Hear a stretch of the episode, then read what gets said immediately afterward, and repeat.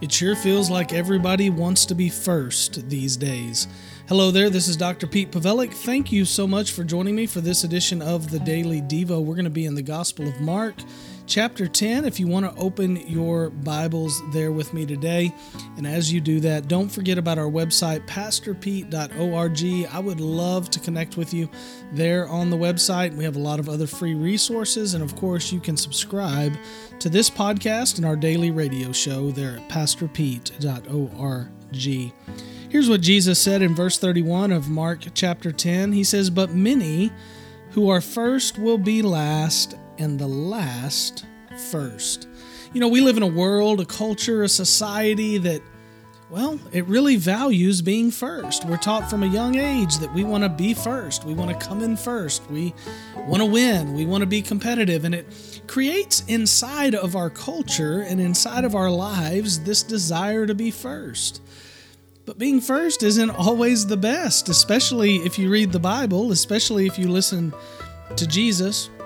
You know, I was reminded of a, a story that I read some time ago about Isaac Newton. You probably have heard of Isaac Newton. You probably know at least something about Newton's law of universal gravitation and um, how it revolutionized science, these mathematical equations that Isaac Newton came up with.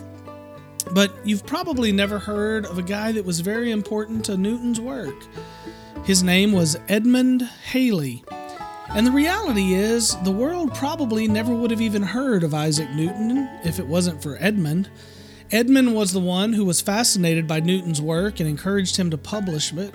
Ed, Edmund was the one who corrected a lot of Newton's, um, I don't want to say mistakes, but issues with his theory. Edmund is the one who convinced Isaac Newton he should go public with his findings. And shortly after doing that, guess what? Isaac Newton became famous. He became wealthy, or at least wealthier than he was, and relatively wealthy for a person of his day and age. Halley, however, didn't ever gain much credit. He did use some of what Isaac Newton published and some of what he learned studying with Isaac Newton to develop his own scientific discovery. We know it today as Halley's Comet, but Halley's Comet only comes back to Earth once every 76 years, and Halley, even though he was the one who calculated its orbit and how often it would come back and all of that stuff, is relatively unknown compared to Isaac Newton. You know, Ralph Waldo, Waldo Emerson once said, There is no limit to what can be accomplished if it doesn't matter who gets the credit.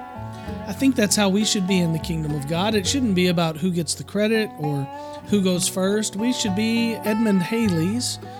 The world needs Isaac Newton's too, but we should be Edmund Halley's. We should be people who push others forward, who encourage others, inspire others, equip others, and do whatever we can to elevate others around us.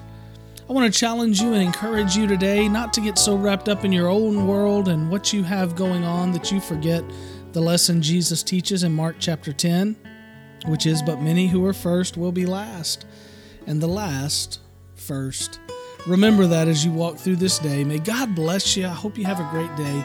Come over and connect with me at pastorpete.org.